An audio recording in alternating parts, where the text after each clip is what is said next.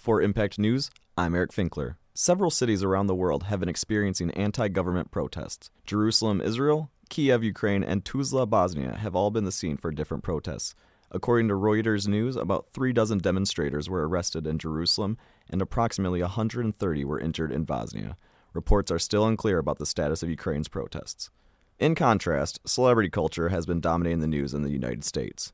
Rapper DMX has agreed to a celebrity boxing match against George Zimmerman, the man who was acquitted in the Trayvon Martin trial last year. Zimmerman has made national news in the last week when he challenged any celebrity to fight in the ring for charity. The news of this proposal had people buzzing on social media sites. There has been discourse about the legitimacy of Zimmerman's celebrity status. I know. I think it's just a stupid thing that he's doing, which I don't think is going to happen, to be honest. Because as you can see, it's mostly African Americans that want to box him, so it's, it's not something that's going to be a, char- charitable, you know, positive event. So I think it's dumb. Last weekend, MSU student Dominic Nolf was shot and killed in the 200 block of Cedar Street. The university has been facing criticism for how they handled the situation. According to police department, the shooting occurred at 8:45 p.m. The alert was sent around 11 p.m. In other campus news, Sarah Tarico reports on upcoming political happenings. Obama is scheduled to come to Michigan State this Friday to sign the new Farm Bill. This bill will end direct subsidies to American farmers and instead will offer a new crop insurance deal. The food stamp eligibility requirements will also be changed. It is expected to cut around $8 billion. Here's what some students had to say about the presidential visit. I'm just going home for the weekend so I don't have to deal with the traffic. I think it's pretty cool that he's uh, recognizing East Lansing and Michigan State University as a site to sign the Farm Bill. It puts us in a national perspective, and it's good publicity. I think it's huge. Uh, I think it's something that should have been done a long time ago. For Impact News, I'm Sarah Tarico.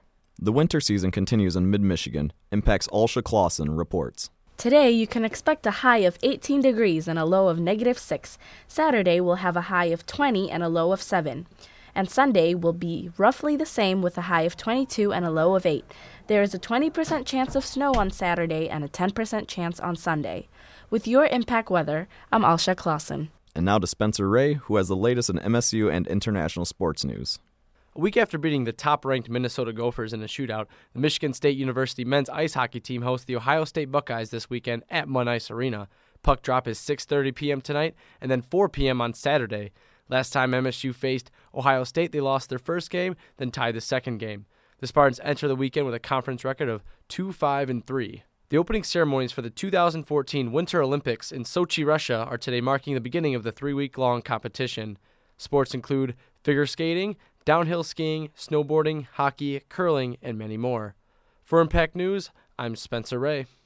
Russia is not only capturing the attention of the athletic world, but also making noise in the international music scene. Mega Bubba reports. In music news, two members of the Russian band Pussy Riot will visit America to learn about our prison system and to promote human rights. After being held in Russian jail for almost two years, the pair has stated on the Colbert Report that they believe their release is a publicity stunt devised by Putin to gain Russian popularity for the Sochi Olympics. Tonight, Detroit natives Dale Earnhardt Jr. Jr. will be playing a sold out show at the Loft in Lansing. Local favorites Joe Hertler and the Rainbow Seekers will be opening.